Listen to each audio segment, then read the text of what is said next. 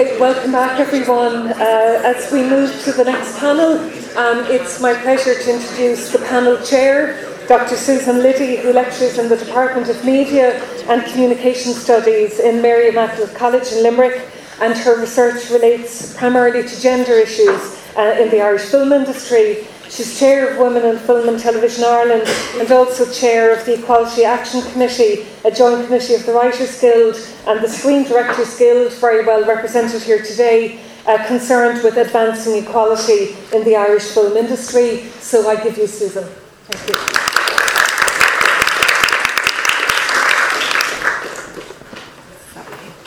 I told you the way around. I don't have anything anyway, I'm just talking.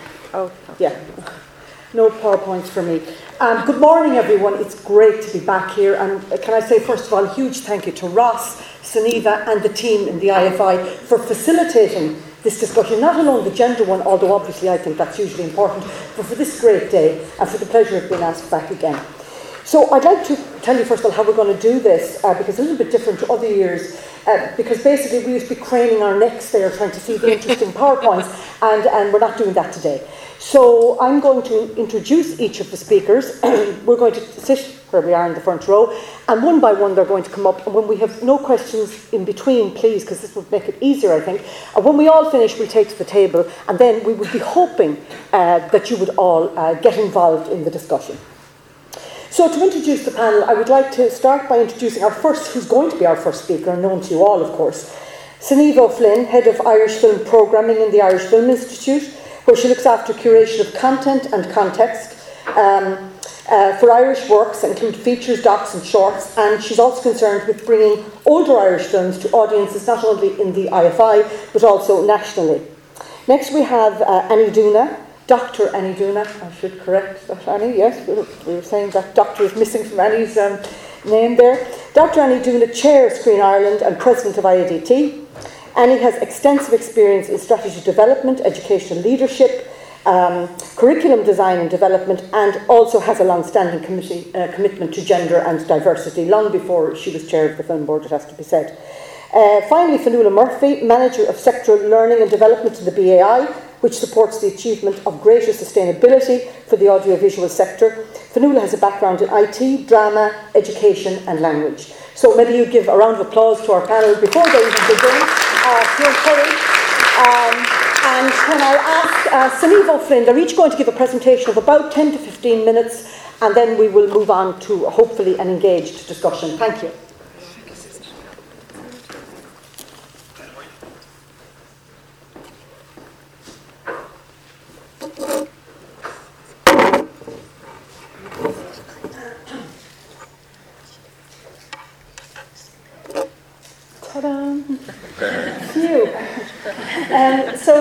Hello everyone, I'm delighted to be back for Spotlight 2019. It is, as you know, one of our key moments in the IFI's year to take a moment and reflect on what has been produced and what is being exhibited.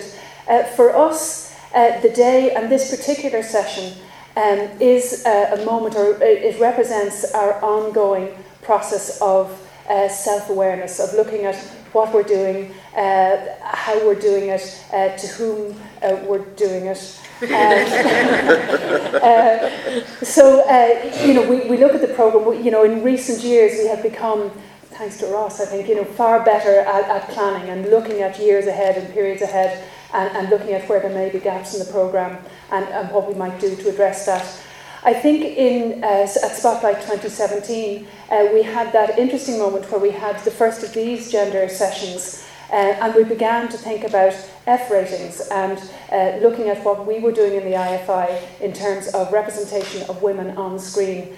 And I think that kind of fun moment when we talked about the F word and we were all a bit giddy with it, really was the beginning of a very kind of considered process of looking at women on screen, and happily then others followed suit on the Screen Ireland and BAI. Well, together, we have been looking at women on screen, particularly Irish women on screen, and how we share those stories.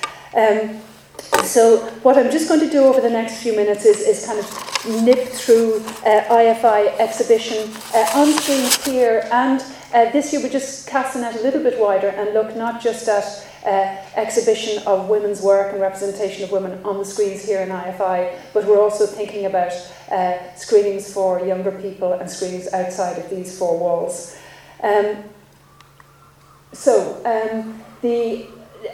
In our strategy, which we published in 2017, the IFI board and staff declared that we would aim for an outcome by 2022 for a deeper understanding. Oh, glasses would be good. Deeper understanding of the variety of film by reflecting a diversity of thought in our programming choices through different voices, eras, genders, and cultures. So, our looking at gender is just one of those ways at ensuring that we spread a wide cultural net and we include in as many disparate voices as possible in our programme. And here's just kind of a snapshot. I will be looking particularly at 2018, so this is just kind of a snapshot to remind you all of the exciting programming that we undertook in 2018. I think the covers tell a particular story. The covers on our printed programme, which is distributed to 25,000 people, 6,000 going out to members, 10,000 are distributed around the city. There's a certain amount you might gather from the content of the covers. In 2018, I will come clean and admit that there were just 2 women directors in 2018. In other years, there have been more. But we would, of course, foreground women where possible. But there are various factors that would influence the choice of cover. It may be time of the month, and I don't mean that in any pejorative sense. By time of month, I mean, of course, if a film is coming out in the first week of the month, it probably isn't ideal to run the cover because we want it to have a long shelf life and so on.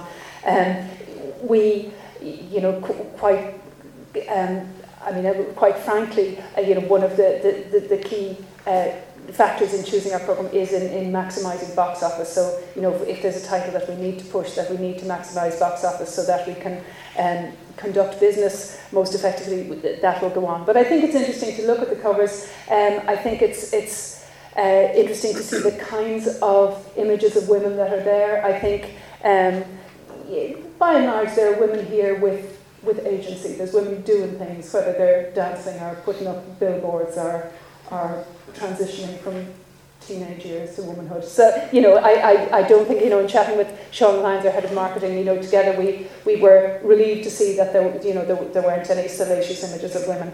Thank goodness. The F rating. So, as I mentioned this week, we introduced the F rating in 2017. Many of you are familiar with it. The selection criteria or rules around F rating have changed somewhat in the last number of years. What it is now in IFI. It's not really clever, isn't it? Well, I do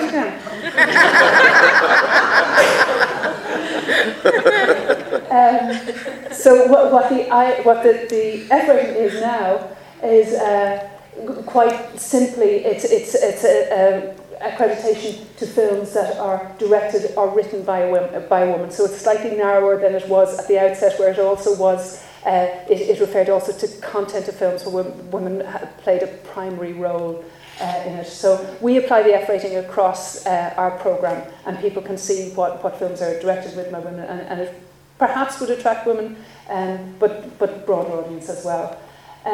So I think then it's interesting and appropriate to look at how we're doing with the F rating. So this is numbers of films across our programme, so it includes in new releases, retrospective seasons and so on.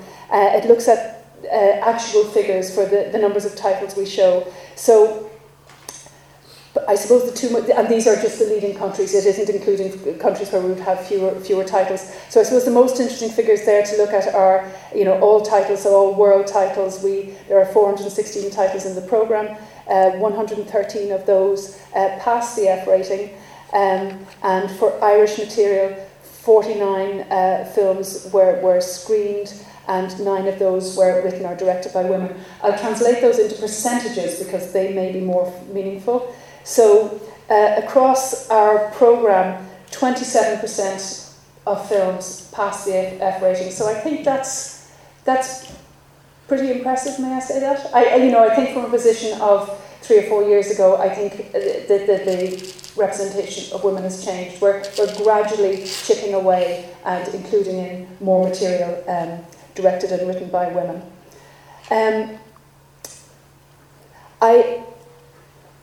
As I said a moment ago, because the criteria for F rating have changed, it's not terribly useful to do a comparative across the past 3 years on F rating. So I've dug down a little and pulled out instead figures on films directed by women that appear in our programme. So for 2018, out of 340 titles directed by men, 64 are directed by women. Across the entire programme, and 12 are co-directed by men and women in partnership. And of new releases, 93 directed by men and 22 by women. Now, I think I'll translate those into percentages there, so we can see that that's the spread across seasons and new releases. And I suppose what is interesting to look at between the two is that new releases, to some extent, we would have less control over what we're screening for new releases. We of course, there is some selection criteria. We do choose, and my colleague David O'Mahony, who looks after the programme, would select what films are to be screened, but we would have more kind of creative input into the broader programme, which would include seasons, archival material, archive at lunchtime, retrospectives, and so on. So the all titles is probably more reflective of our programming ingenuity than the new releases, which to some extent is limited by what is available at any given time. So here's an interesting one, and this, as I say, isn't one that I could have done quite yet with the F rating, because it has changed, the rules have changed. But these are figures for the past 3 years, looking at changes in how women are represented on screen in the IFI programme. I'm giving you percentages here. So you see that there has been a gradual improvement.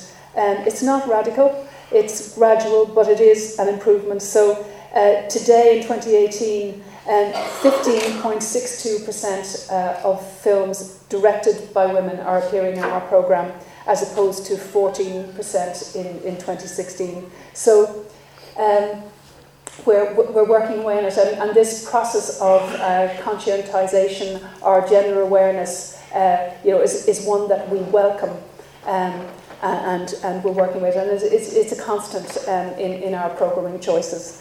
So I'm just going to pull out a couple of interesting women in film moments in 2018. I think two of the strongest programming moments, as curated by my colleague David Marmi and Kevin Coyne in the cinema's office, were the Agnes Varda season, Gleaning Truths, which were 6 feature films, and the Ida Lupino season, in which we had 5 feature programmes. So in both these cases, David and Kevin and the team there would kind of particularly go out and look at world cinema and see where are there overlooked figures, not always women, of course, but where there are directors who perhaps need to be reclaimed from the past, from obscurity, whose work is worthy of celebration. And I think it's interesting that in 2018 there was these two very strong filmmakers whose work appeared in our programme. Irish women in 2018. We had, what have we got there, 5 releases of films directed by women. Those titles will be familiar to you all. We were very pleased to give these films releases. And the releases, a film that is running for at least a week here in the IFI, in our screens, screening multiple times a day. So it's really, giving good breathing space for the films that are coming through.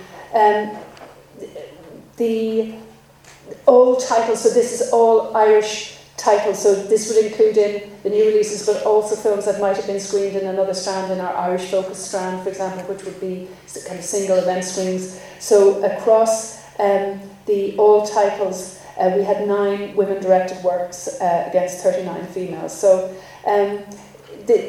those are the figures there. 33% of Irish new releases were directed by women, and I think, you know, those relatively healthy numbers are beginning to be a reflection of the strategies that are in place with Screen Ireland and the BAI, where the work coming through directed by women is beginning to be seen on screen. You know, we knew that there would be a space between these initiatives being introduced and their appearing on screen, but they're beginning to come through here. Some other women on screen events I think that were interesting in 2018.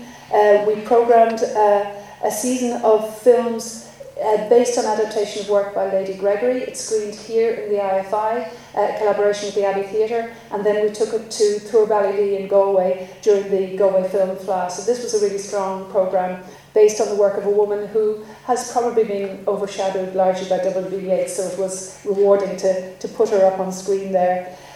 The One City, One Book programme in 2018, of course, was an anthology of women's work, and we looked at Elizabeth Bowen, and we screened her very interesting work that she authored, Ireland, the Tear and the Smile, and The Last September, which was an adaptation of one of her novels. And then finally there was a programme of work relating to travellers that has been very well received by a variety of travellers groups, but we were very pleased to bring it to the Triskel in Cork for the opening of the Cork Women's Traveller Network, where we had a particularly rich session where it was primarily women in the audience who were responding to these films about traveller heritage. That was a rewarding one. So, as I said earlier, I'm not just looking here at material screened within our commercial programme. Our colleagues in IFI Education, so Alicia McGivern and her team, would of course programme work for children's schools coming in and also around the country, and their concern would be in bringing women's stories to the screen and representing young women on screen so that young women in the audience can see reflections of themselves. So that is always would always inflect their programming policy, which they would declare to schools. One of their great successes was their Careers in Screen Day that's 2019. Let's say it was 2018. It was 2018, yes. In 2018, Careers Day, Education invited a number of women to speak on their areas of practice: Cleva Doyle, Hannah Quinn, Consolata Finn, and Finn Halligan and Kathy Belton. So again, it's, you know, very positive for young school girls coming in to see women working so effectively in the industry. So that's about the size of my brief presentation.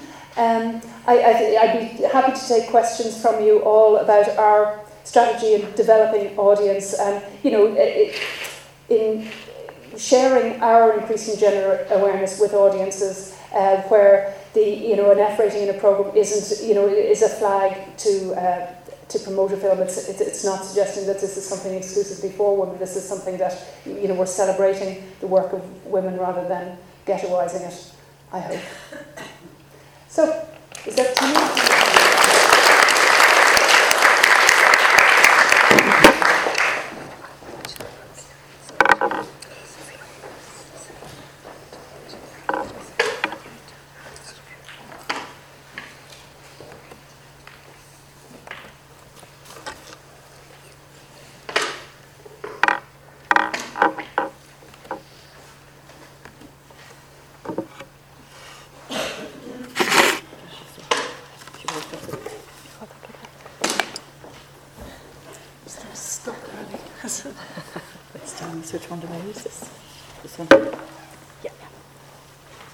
okay, good afternoon everybody. I'm delighted to be here representing Screen Ireland. I think this is probably the fourth or the fifth of these spotlight sessions that I've done, and it's always a really good opportunity to update the audience on what Screen Ireland has been doing and the progress we've been making around gender equality. And I think it's really fitting that the panel consists of other funding organisations like BFI, the IFI that screens movies, because it's only by working together across a series of agencies that we can make any real progress. So what I want to do is just share with you where we are in Screen Ireland, and I know there's been a fair amount of discussion about Screen Ireland already this morning, and just give you an update on what's happening in terms of gender. So just to start with some images of some of the really successful female talent this year. So going from Nora Toomey there on your left with The Breadwinner, the wonderful Carmel Winters, Float Like a Butterfly in the middle, Emma Reynolds, The Farthest, Louise Bagnall, one of my own graduates from IEDT, there with her Late Afternoon Oscar-nominated short film, and then in terms of the acting community, Sean McCursley. And I think it's really important that we celebrate the wonderful female talent that is coming out of Ireland, both in front and behind the screen. And Screen Ireland is very clear that part of our role is to do that. So I'm going to talk a little bit about what we've been doing at Screen Ireland, and I'm going to end with the statistics, because what I want to do is say, this is where our thinking has been this year around how we move the gender equality debate on, and then share with you the impact that that's had. And this is something that I'd been developing myself, both at IEDT and just in the general work I do around diversity, on these 3 stages of changing the cultural mindset. So within Screen Ireland, we decided to look at this and apply this to the work that we've been doing. So stage 1 is compliance. So where an organisation is compliant around gender equality. So they tick the boxes, whether that's to get funding or to be compliant with a piece of legislation. But really, they're just about ticking the boxes. The second is a commitment from an organisation to really engage with the whole issue of diversity, intersectionality, gender equality, and to take positive action steps in order to move that debate on and see some real change. And then the third one that I've been looking at is what I've been calling gender and diversity becoming part of the cultural DNA of an organisation. So in the same way that maybe a production company or maybe filmmakers think about health and safety, think about funding when they're making a film, they think automatically about diversity, gender and inclusion. So we thought, let's have a look at what we've been doing in terms of those 3 areas within Screen Ireland. Does that kind of make sense? Yeah? Okay. So we certainly, as Screen Ireland, as a government-funded agency, and not that well-funded, we keep saying, we have to be compliant, but we want to be compliant.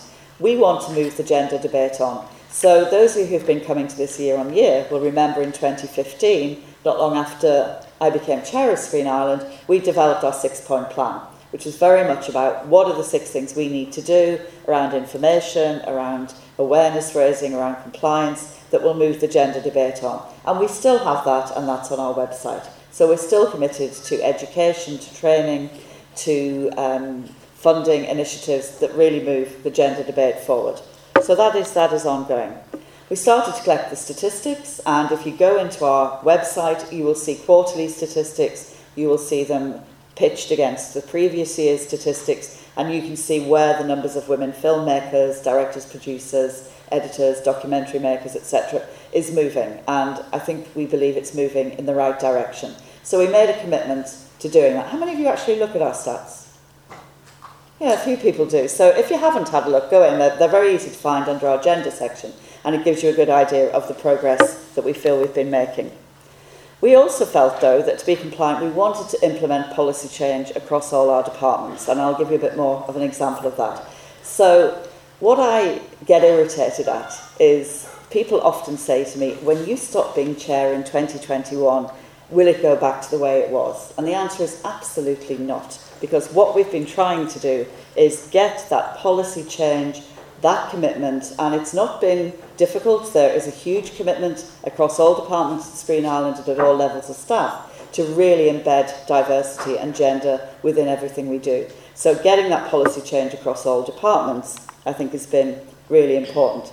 We've done gender bias training, unconscious bias training, recruitment and selection training for the staff, the creative staff who are making the decisions about funding, and also importantly for our board members, so that the board members have had that training, they've had a look at compliance, they've had a look at moving the situation on, and they've had a look at their own biases and their own ways of dealing with those.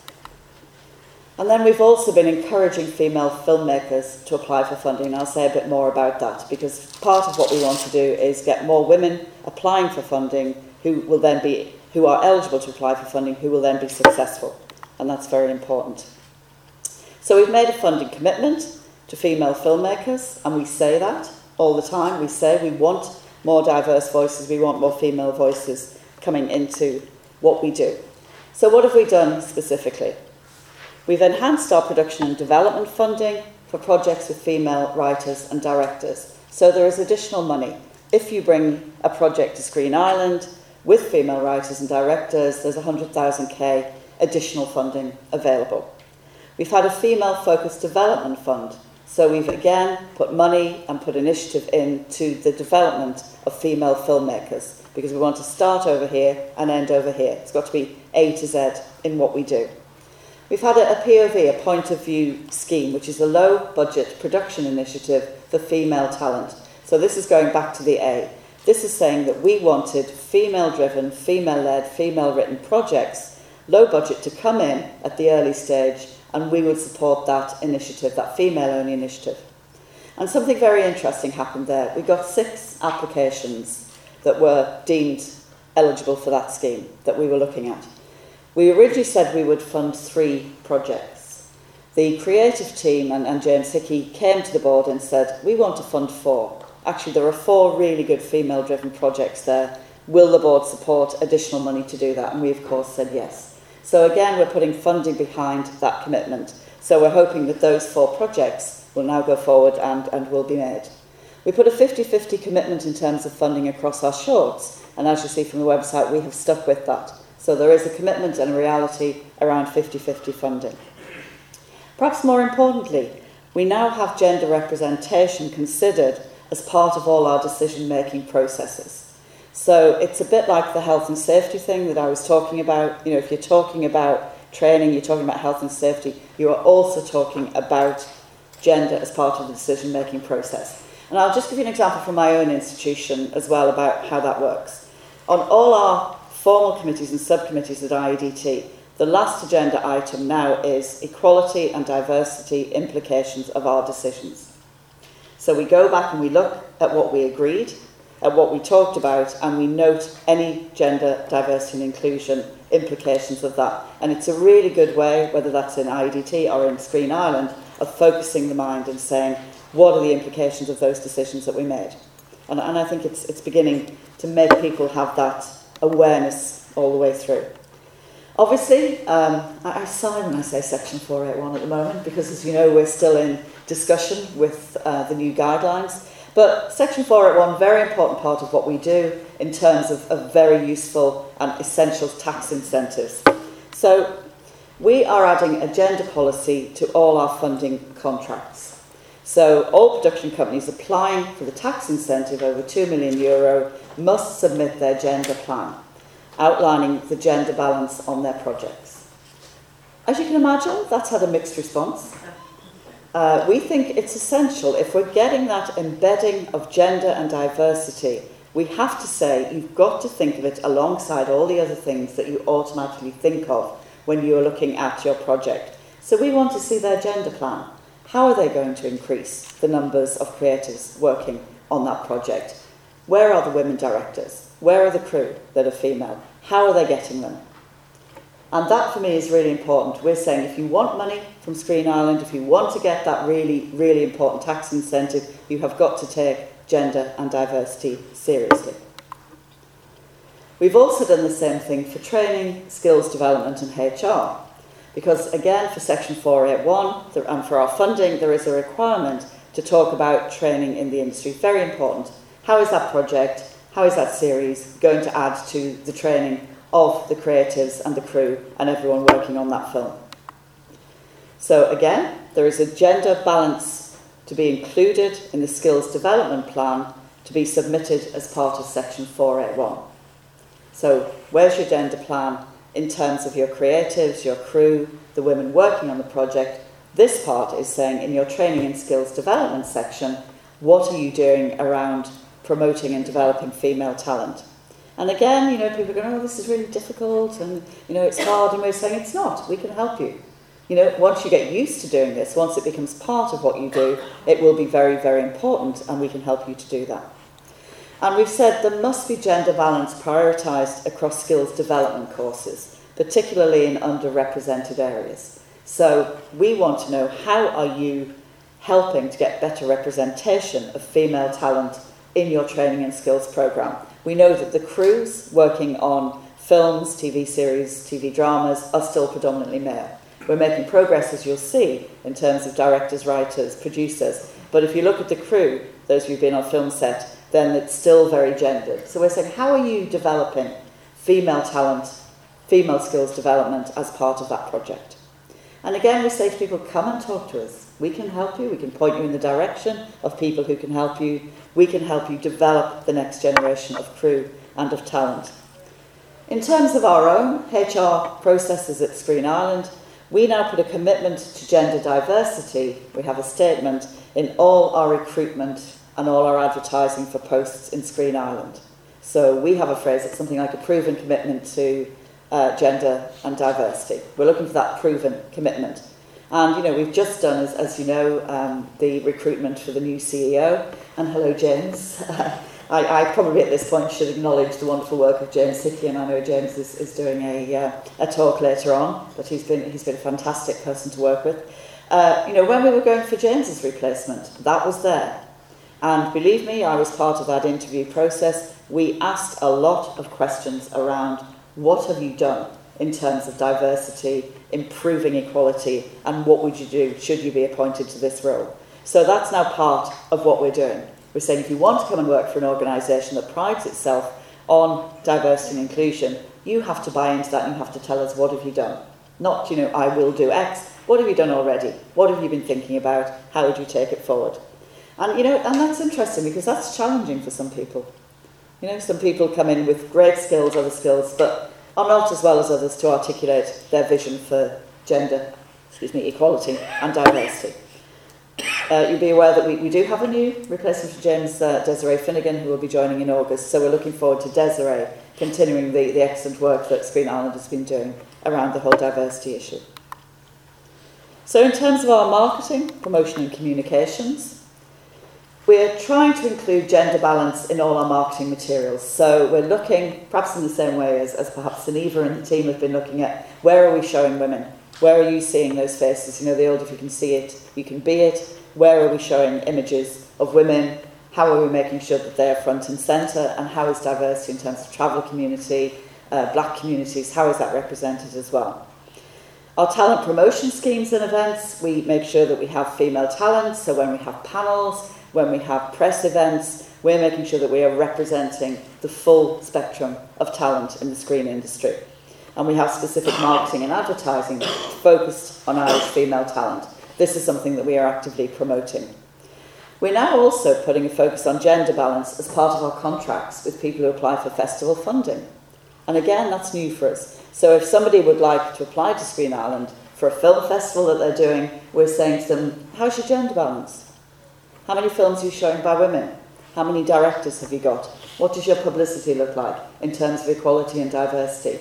And again, that's challenging for people. But if it makes people go away and think, OK, in the same way as IFI have been doing, looking at their programming, if they think, are we in our really good film festival accurately reflecting New Ireland? Are we accurately promoting diversity?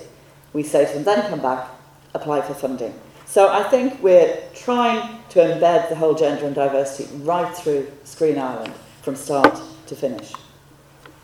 Some of the wonderful films, Girl from Mogadishu there, obviously Saoirse Ronan in Brooklyn. So these are the kind of things that we've been doing around marketing. So this is some of the work we did in Cannes, where we had a whole space in the Irish Pavilion that was dedicated to Irish female directors. And that's really important, because we get a lot of visitors to that pavilion in Cannes, and it's about that statement that they see when they walk in that says, we are proud to support Irish female directors.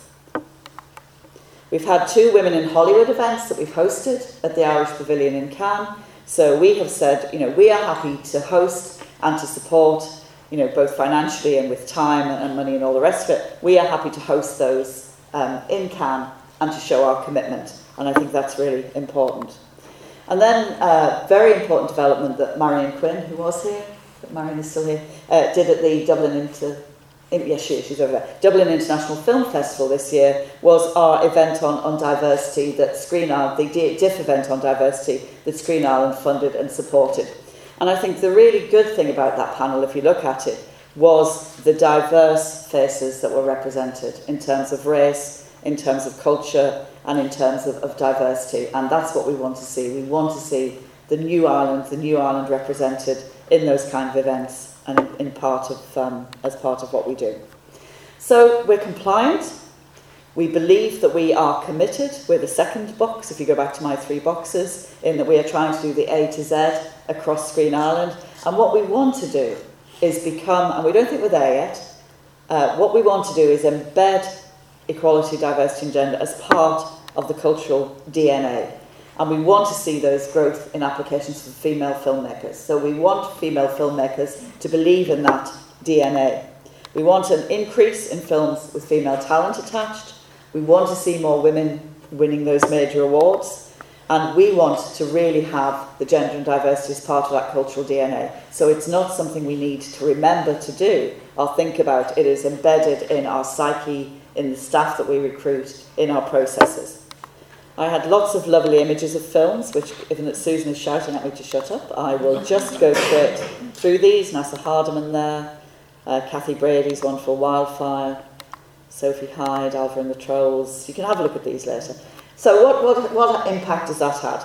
So what I did was I took 2018 versus 2017 and just took a few categories to give you an example of what difference it's making. As I said, if you look on our website, you will find the stats going back to 2015. We made a commitment for 50-50 funding for female films, female-led films, by 2020. Okay, we have another year pretty much to get there. So if you look at the fiction, these are the fiction feature films. The figures in brackets refer to 2017, the front figure is 2018. So we had 38% applications from female writers compared to 15% in the year before. We had 31% with female directors, again compared to 15. We had 62% with applications compared to 50. So we're quite pleased with that. We think going from 15 to 38 is really helpful. Now, you know, there's always a health warning because things go up and down a little bit with statistics year on year, but if you go to our website, you'll see the progress from 2015. And then on the right-hand side are the successful projects. So these are the projects that were funded by Screen Ireland. And I won't go through them all, but again, you can see if you just take the directors, 31% applications, 36% of the successful projects had a female director. Again, if you look at animation, you'll see the figures, 55 female writers, 55 successful, they're pretty much the same actually. But again, female directors, we had 36%, whereas the previous year we had 0%. So we are seeing that progress. I'm nearly finished, Susan. And then documentary, again, if you look at the female directors, 38% in 2018 compared to 25, 37% successful projects, female producers 50%, that went down slightly, successful projects 42.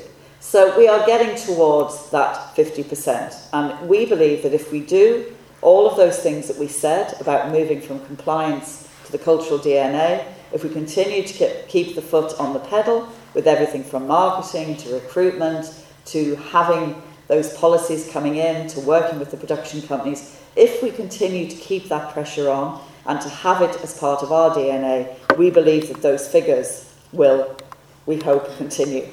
We've got at the bottom there, we believe that much of the Irish film industry is somewhere between stage 1 and stage 2. Do you agree? Yeah. Yeah? Nobody thinks they're at stage 3? No. Wouldn't it be good? I don't think my own institution, IADT, is at stage 3 either, I have to say. So we believe that somewhere between compliance and commitment is where most of the industry is. Go back to the top of this. We are doing a lot of work with production companies. We are saying to them, you have got to move from compliance to positive action. You have got to find, develop, work with, seek out, promote, sponsor, all of those female talent. We also are aware in the middle there that we're not great on intersectional diversity. So, you know, the kind of thing I was talking about, women who represent New Ireland, the traveller community, the black and minority ethnic communities, we've got a lot of work to do still in Ireland and in Screen Ireland around that. And we believe that those perhaps are the challenges that remain for us. But we're trying to get to the cultural DNA model. We believe that what we've been doing is having an impact on the statistics, but we know that there is still a long way to go, and we need to work and keep the foot on the pedal with the production companies, with the industry, all working together, so that I hope in 2 years' time I'm standing here going, isn't this fantastic? We've 60% this and 75% that, and we're getting towards that cultural DNA model. So I just thought we'd share where we are with you. So thank you very much.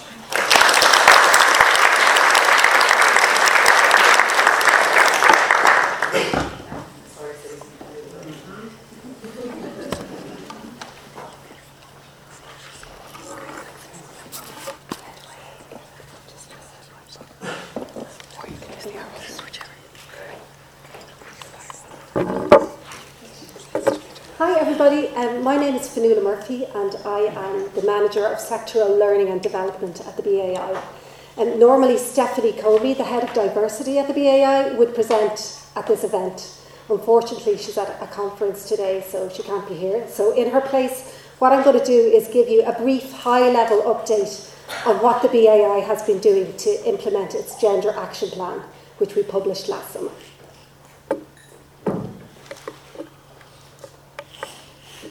Okay,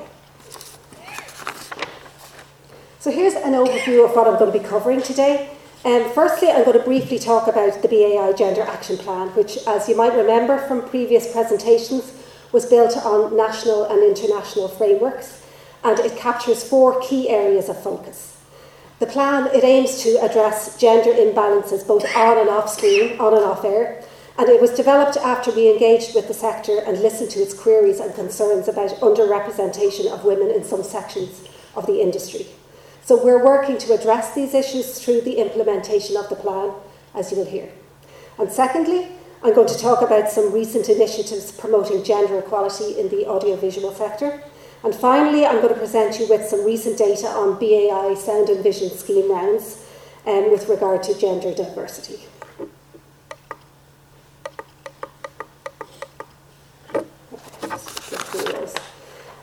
So I'm sure last year I know Stephanie outlined how important it was for the BAI to have a larger context for the action plan on gender, and we wanted to ensure that it was aligned to other initiatives at home and abroad. For example, the Council of Europe recommendation on gender equality in the audiovisual sector, which was published in September 2017, provided an appropriate framework for it. Also, the authority itself has a very strong focus on gender equality in its 2017 to 2019 strategy. I'm not going to go into every detail there because I know we're short on time, but just to let you know that the BAI Gender Action Plan was a key deliverable under the strategy.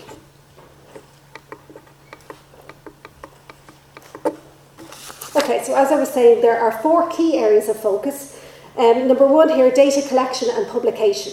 So for a long time it was very difficult to access good quality data about the gender gaps in the sector. So what the BAI has done is it has modified the application form for sound and vision projects so that we can capture data on the gender breakdown of applicants to funding, particularly for the roles of producer, writer and director.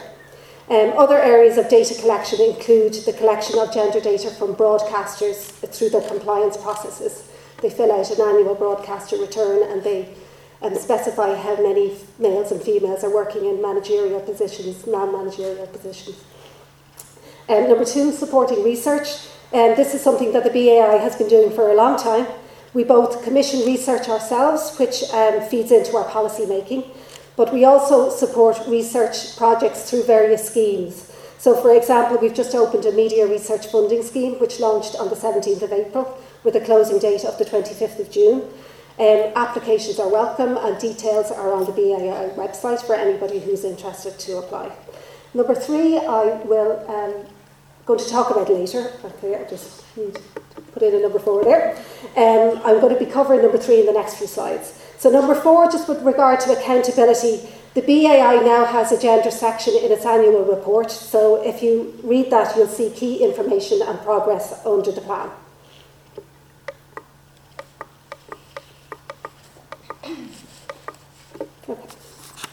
So just to come back to initiatives and what the plan is doing.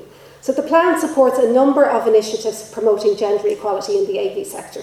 For example, the BAI works on an ongoing basis to deliver training and development initiatives which enable women to increase their representation in the media. Networks such as Women in Film and Television Ireland and Women on Air are drivers for change who are supported by the BAI. We also support projects who focus on innovative ways to address gender gaps.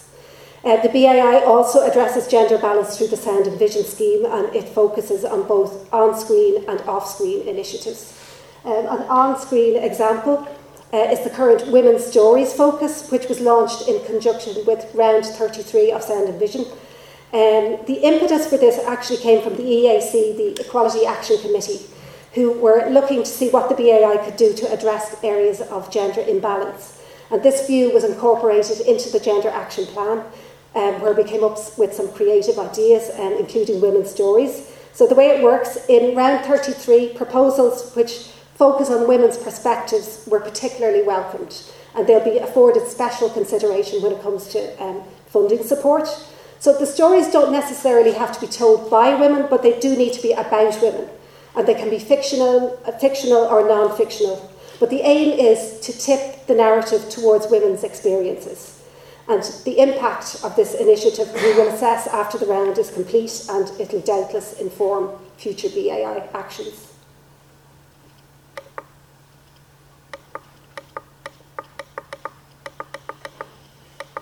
Okay, so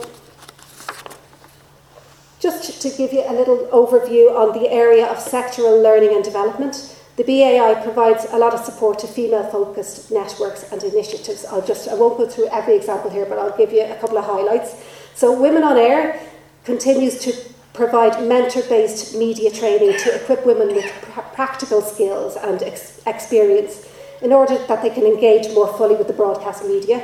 And this year, Women on Air also plan to launch their database of female media participants. And this is in a bid to tackle the deficit of female voices on the airwaves. Among its 2018 and 2019 events, Women in Film and Television ran a workshop on putting together a successful funding application, which was ran in collaboration with Screen Ireland and with the BAI. It also celebrated International Women's Day with a short film showcase at the IFI. It ran masterclasses, networking events. It hosted panel discussions at the Galway Film Fleadh, where this year's Film Fleadh panel event is going to celebrate female filmmakers. And they also plan to hold a legal advice clinic for independent filmmakers as well. Grayson Limian, the SkillNet, who's an Irish language training provider, this year they're going to run a 14-week course designed to address the shortage of Irish language female writers, and it's going to be in the children's drama genre. So in total, BAI sectoral learning and development funding of over 108,000 has been awarded to women's projects over the last 2 years.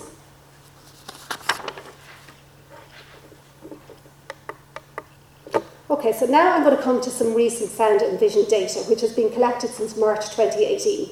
So it's actually aggregated data over 3 rounds of Sound and Vision.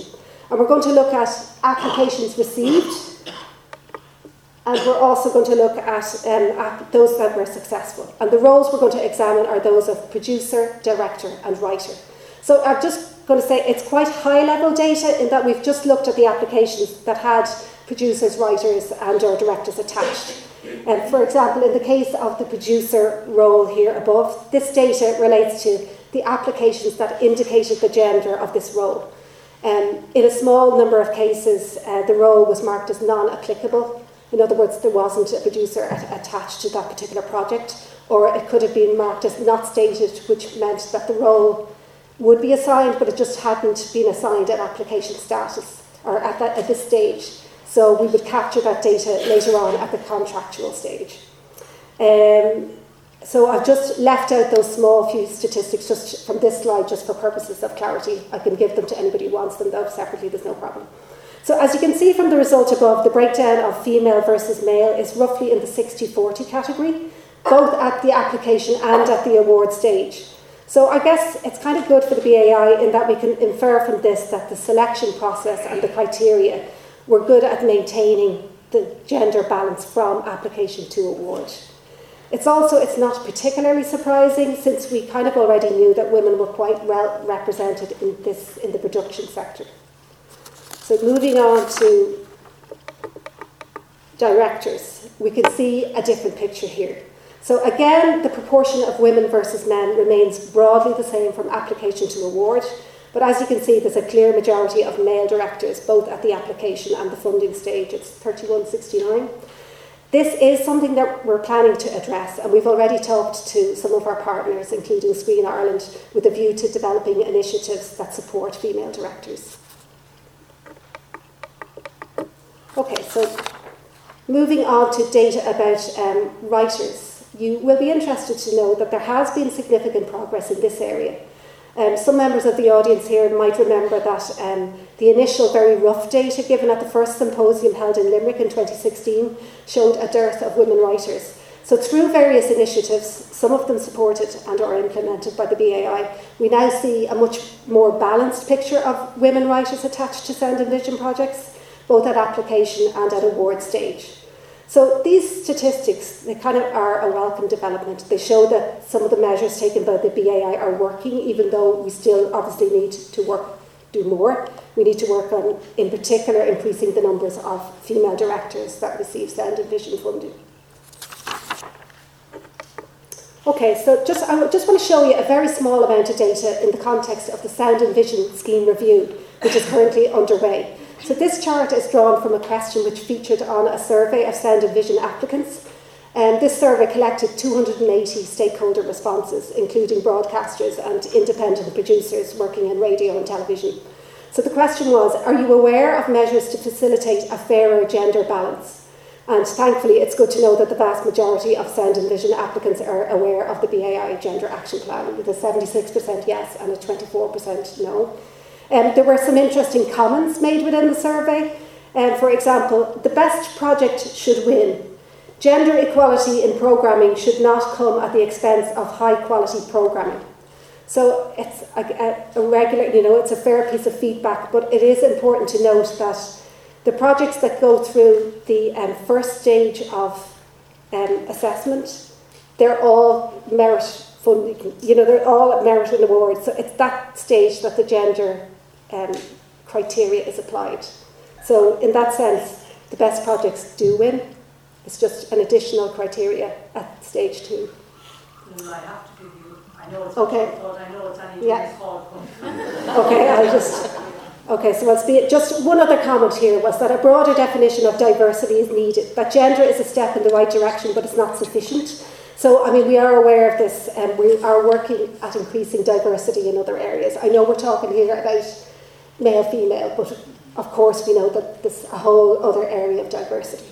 So, let me just see. Okay, that was just, are there, the audience, they were asked whether measures were appropriate, and 44% said they were. I'll just keep skipping forward, will I?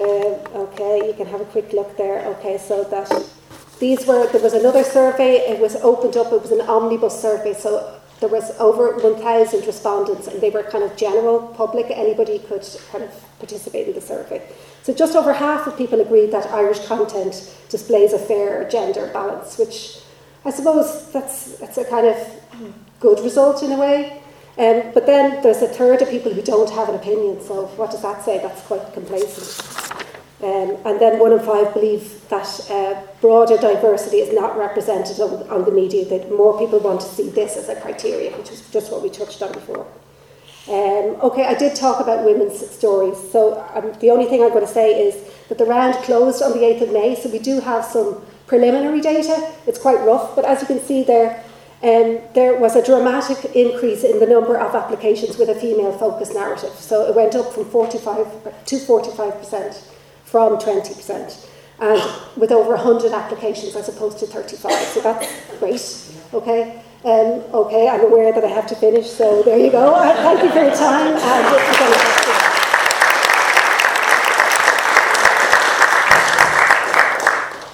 Okay, may I apologise profusely on behalf of Annie Doona. I have to say, I noticed when I was sitting there, I feel I've been in this position before, and I believe that Annie is always the problem. So, I apologise to me. I'm not going to apologise. I had important things to say. Very important things. I know they were important. But we're so limited on time. Anyway, look, I was going to say some stuff as well, but clearly I won't be doing much now. But what I will say, because I do want to get the audience questions in, is it's absolutely clear that in terms of the funders, that gender equality is noted. There is a strong commitment, all of that. That's all for sure. I suppose my few points would be, it's great, by the way, the visibility issue has improved enormously, so I think that's great as well. I worry a little bit about, and this is international too, about number, we all want 50-50 by 2020. I don't know whether we're going to get there, and when we do get there, I wonder, is it going to be a body count of 50-50 by 2020, with the money and the funding still being very problematic? There are problems, not just here, but elsewhere, about women, even in Canada, which has done wonderful things, about the money going to short filmmakers, documentary makers, or the lower budget features. So however, the difficulty is you don't want to knock every good piece of news on the head by saying, guess what, there's more bad news. But, we're a very specialised audience here, so we need to acknowledge that. So I would love... I'm glad to hear you talk about producers, and I would be hoping they would be coming on board in a greater way. We do need them. So look, I had visions of myself talking extensively, but clearly that's not going to happen. So can I throw it up to the audience? Who would like to say something? David Kavanagh.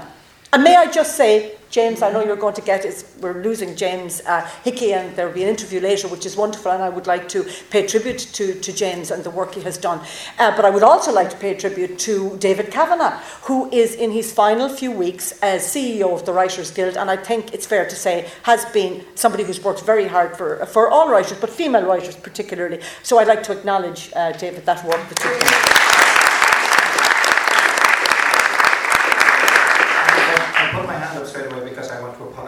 We have the annual general meeting of the Writers Guild this afternoon, and I need to prepare the documents before 2:30, so I'm under little pressure. The board has done, Screen Ireland has done excellent work, and the numbers are on the screen and are real and tangible evidence that there's improvement. BAI has done excellent work. The gender policy is really good. Their funding of other organisations, including ourselves, to work in the area is really good. So we've made real progress. But what happened to 50-50? Annie, you never mentioned the phrase 50-50 in your own remarks. It somehow slipped off the agenda. We all committed to 50-50, not to making good progress or seeing how we get on. We committed formally to 50-50, and it slipped off the agenda. Let's get back to 50-50 by 2020. Jim, I did actually mention it. I did say 50-50 by 2020, I think. Yeah, I did. You said we may not get there. No, I said we're still committed to 50-50 by 2020, and we still are, and it's still on the website. I think we should really work for that. Annie. We are working for it. I mean, David, with due respect, I did say 50-50 by 2020, and it is still one of the 6 points on Screen Ireland's agenda. And I think I said, we're in the 40s on some and the 30s in others, from 15, 17, 20. Yeah, so that is still the intention. Between 35% and 45% on most of the measures, which is excellent. Mm. Which means that 50-50 is really, really achievable. Yes. Yeah. It just needs an extra hard push. Yeah, absolutely. All of us, and we can get there. Yeah. I really hope that we're all going to, that commitment is not slipping. No, absolutely not. It was actually in my notes as well, but I sped up at the end, and I didn't say it. But we are very aware of that too. And my apologies if I rush off the program. Okay, yeah. No, David, I absolutely did say 50-50 by 2020. Yeah. So there's no slide back. No, there's no slide back on that. No. I mean, what I'd love to, I said, wouldn't it be great to see 60-40 at one point rather than 50-50? You won't hear any complaints here. But no, the commitment is absolutely clear to 50-50. Oh, well, now we'll come to the men in a minute, but we'll come to Geraldine Creed first, who has her hand up. Here, Jardine. Hi, I just want to ask Madula, in terms of the 50-50 then, did you discuss for your round 33, did you discuss that it should really be about females making films, not necessarily about women's stories, in terms of content of women? Well, as we said before, we have been concentrating on women in leading creative roles, and so that's, at the beginning, the focus on directors, producers, and writers. It kind of came from the IFB or the Screen Ireland policy back in 2015 that was an area where there was a big shortfall of kind of women in leading creative roles. So we have opened out, actually from round 32, we kind of realised that we needed to widen this a little bit more. So we're also collecting data now on female editors and DOPs. And our preliminary results, it's a bit early to tell, but at the moment we can kind of see that editors are quite well represented, but DOPs aren't. It's quite low, as we would I think editors are 25% in terms of the 10 years on the Screen Ireland. So there used to be a lot more female editors than there are now. But just in terms of that, I mean, because of David's saying, like 50-50 is really, really important. Yes, and we feel that the round shouldn't have been about, you know, women's stories, because you get men making women's stories all the time. That's not a problem. I feel the round should have been specifically to deal with the creatives. And to have female writers and female directors there and females in the crew as well. So I think that it's brilliant. You've come a long way. I mean, it was 81% male directors 3 years ago in Galway. So, yeah, it's brilliant, but I think the round needs to be a little bit more specific. Yeah, just to say, yes, I understand your point, Shirley, and that's a hotly debated point, and actually was a hotly debated point. But some people at the time, even in groups that I was involved in, were saying there's not enough women on screen, there's not enough female perspective, and whether it's male or female, we should be seeing women on screen. So that's just kind of one of those things that there is division about, but I take the point. Sorry, Yarrow, yeah? Hi, my name is Ida Lupino. I am a director of photography, a board member of Women in Film and Television. Thank you. About 2 years ago, at the WIFT event, successful application, I asked this question. I was very happy that Screen Ireland introduced additional funding for if a project attached a female director or a writer. And at the end of the session, I raised my hand and I said, would you please consider extending this to female directors of photography? Actually, I think the faces on the panel were quite shocked, and the response was, wow, thank you for bringing it to our attention. We will definitely consider this, or we'll think about it. So I just wanted to ask, what's the progress? Because 2 years have passed. I still have not seen any initiative where we're seeking, to attach female directors of photography to projects. I'm being told that if we raise the number of female directors, they will hire women directors of photography, but I will tell you that is a lie. Director of photography is chosen by their reel, often, sometimes also because they have a relationship with the director. But our showreels are our work, and if I am not given a bigger budget than €1,000 here and there that I scramble with another director and writer, and I make a 5-minute short film, I cannot show to women who get an opportunity to direct their features, I cannot show them that I will be a good partner for them to take with them. So please let me know, how we're doing on supporting the second director of a movie, the director of photography. Yeah, Annie. Yeah, no, it's a good point. We talk about female-led projects and female talent, and the teams do look at the roles. I mentioned the crew earlier. We do look at directors of photography. We do look at editors, as well as looking at producers, directors and writers. So I think we are aware of that. I do believe that we've seen evidence that where there are women directors in particular, they do employ more women in the roles like DOPs and crew. We have seen that, but that doesn't mean to say we shouldn't. Yeah, that shouldn't impact on us looking for those projects. And the POV schemes, for example, we were very clear that we wanted to see those projects having the range of females, not only in writers and directors, but in the crew and in the director of photography and other roles. So it is something that we are very keen and very aware of, and we do want to see increases in women directors of photography attached to projects, and that's something that we are working on, absolutely. Can I just, as you mentioned POV there, because I'm conflicted about this, I have to say, and I wonder what you would think in the audience. On the one hand, it's great to see the POV schemes. You're getting women in there making these films, and it's now 4, not 3. Mm-hmm. On the other hand, is it a problem in the sense that the money is so small? It seems to be backbreaking work, from what I hear.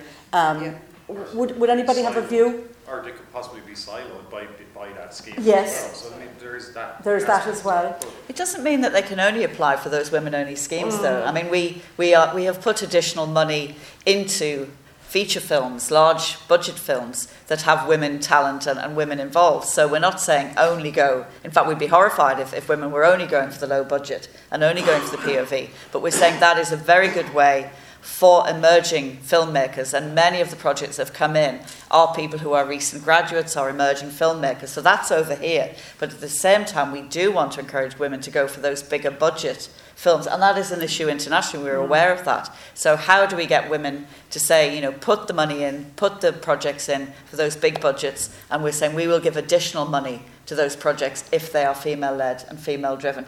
I don't think it's siloed. I think we say to women, you know, it's one way of getting into the film industry, but do not forget that there are all these other funding available through the BAI and ourselves, and we want you to go for those. But of course, you need producers to back you in those instances, to do that. And so we're back to that. Can I just say, just in terms of the POV, that because it is a special scheme, it's kind of the equivalent of a €1 million budget, because it's a training scheme. Mm-hmm. So it is kind of the same as what the production gets is about the same. So it isn't the lowest of the low in that way, and that there are workshops that help people who may want some extra support. Mm-hmm. So in that way, I think it is good.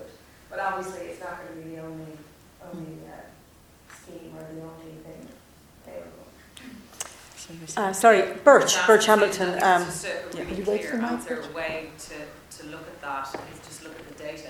Yeah. So I think both, to look at the data, that to answer your question, Susan, is both in Screen Ireland and BI to divide, look at the pie and see what percentage of the funding is going to women and what percentage of funding is It is the intention of the BAI, actually. At the moment, we have been focusing on the numbers, but we are aware that we had a commitment as well to look at pay structures, and that is in our gender action plan. So, I mean, that we do collect that data. It's a bit more it's buried a little bit in the sound and vision statistics. It is stuff we can get our hands on, but it's a bigger work piece than just pulling up data on a chart, for example. But it is an area that we hope to focus on in the future in order just to see what portion of the pie is going to females as opposed to males. So I think the answer is both. I think the POV is very important and doing special schemes for women filmmakers, but also not to let that take. Yeah. I know one filmmaker, for example, went for the POV scheme. Why are you going to be using? You are so much more established than that.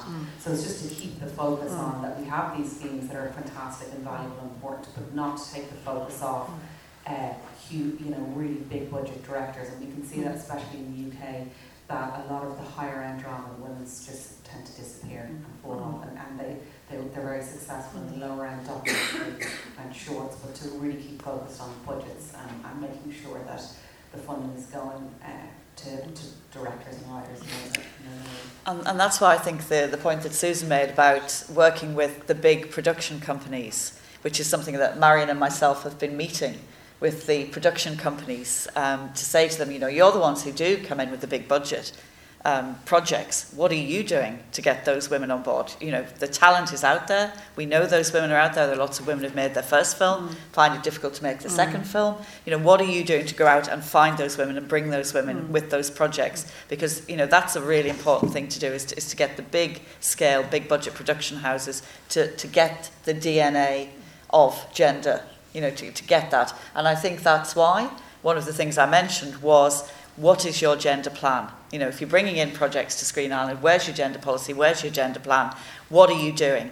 And, I think, James, it's fair to say that's been challenging for the industry.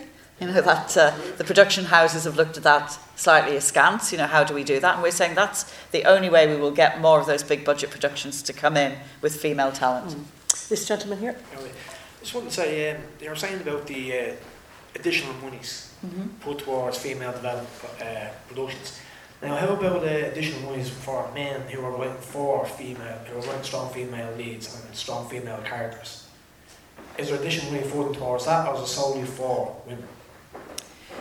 There's not additional money, but the project managers and the teams, as I think I said, look very favourably on projects that come in that are female stories and female-led and written about women. So there's another kind of dimension that says, you know, even if it's a film that is done by a male, then there is an awareness that that film is female-driven and about females, and we would look very favourably on that. Yeah, that's what the women's stories round is about. That's about female-focused stories. Yeah. Okay, so I can see Margaret now is taking. She's looking. You to get me off. But can I just say one thing before we go?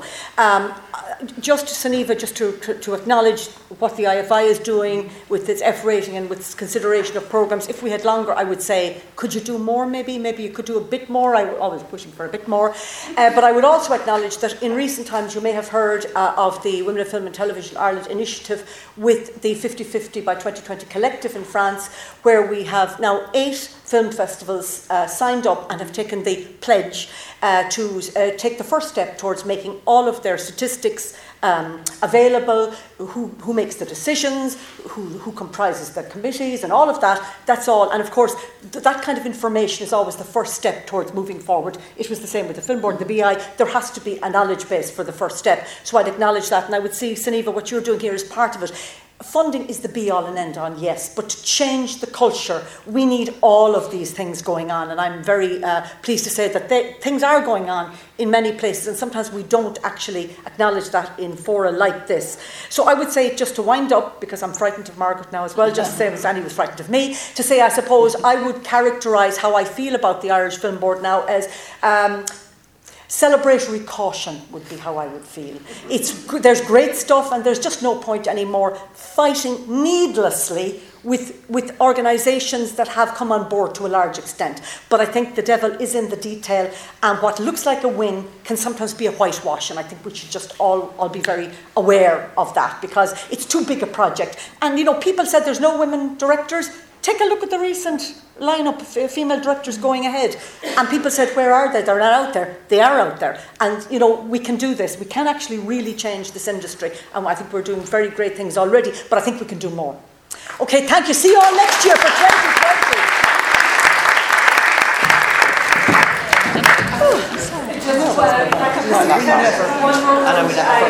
just want to express thanks to Susan Liddy and Fionnuala. And also to remind you, we will be coming back at 2 o'clock. There is a special deal in the cafe bar. But could I also, on behalf of Suniva and Ross, express our condolences on the recent passing of Kieran Scott, and refer you to more information on the IFI website about her work, including a link to Waiting for the Light of this Solus of Blatus, the Handel. Thank you.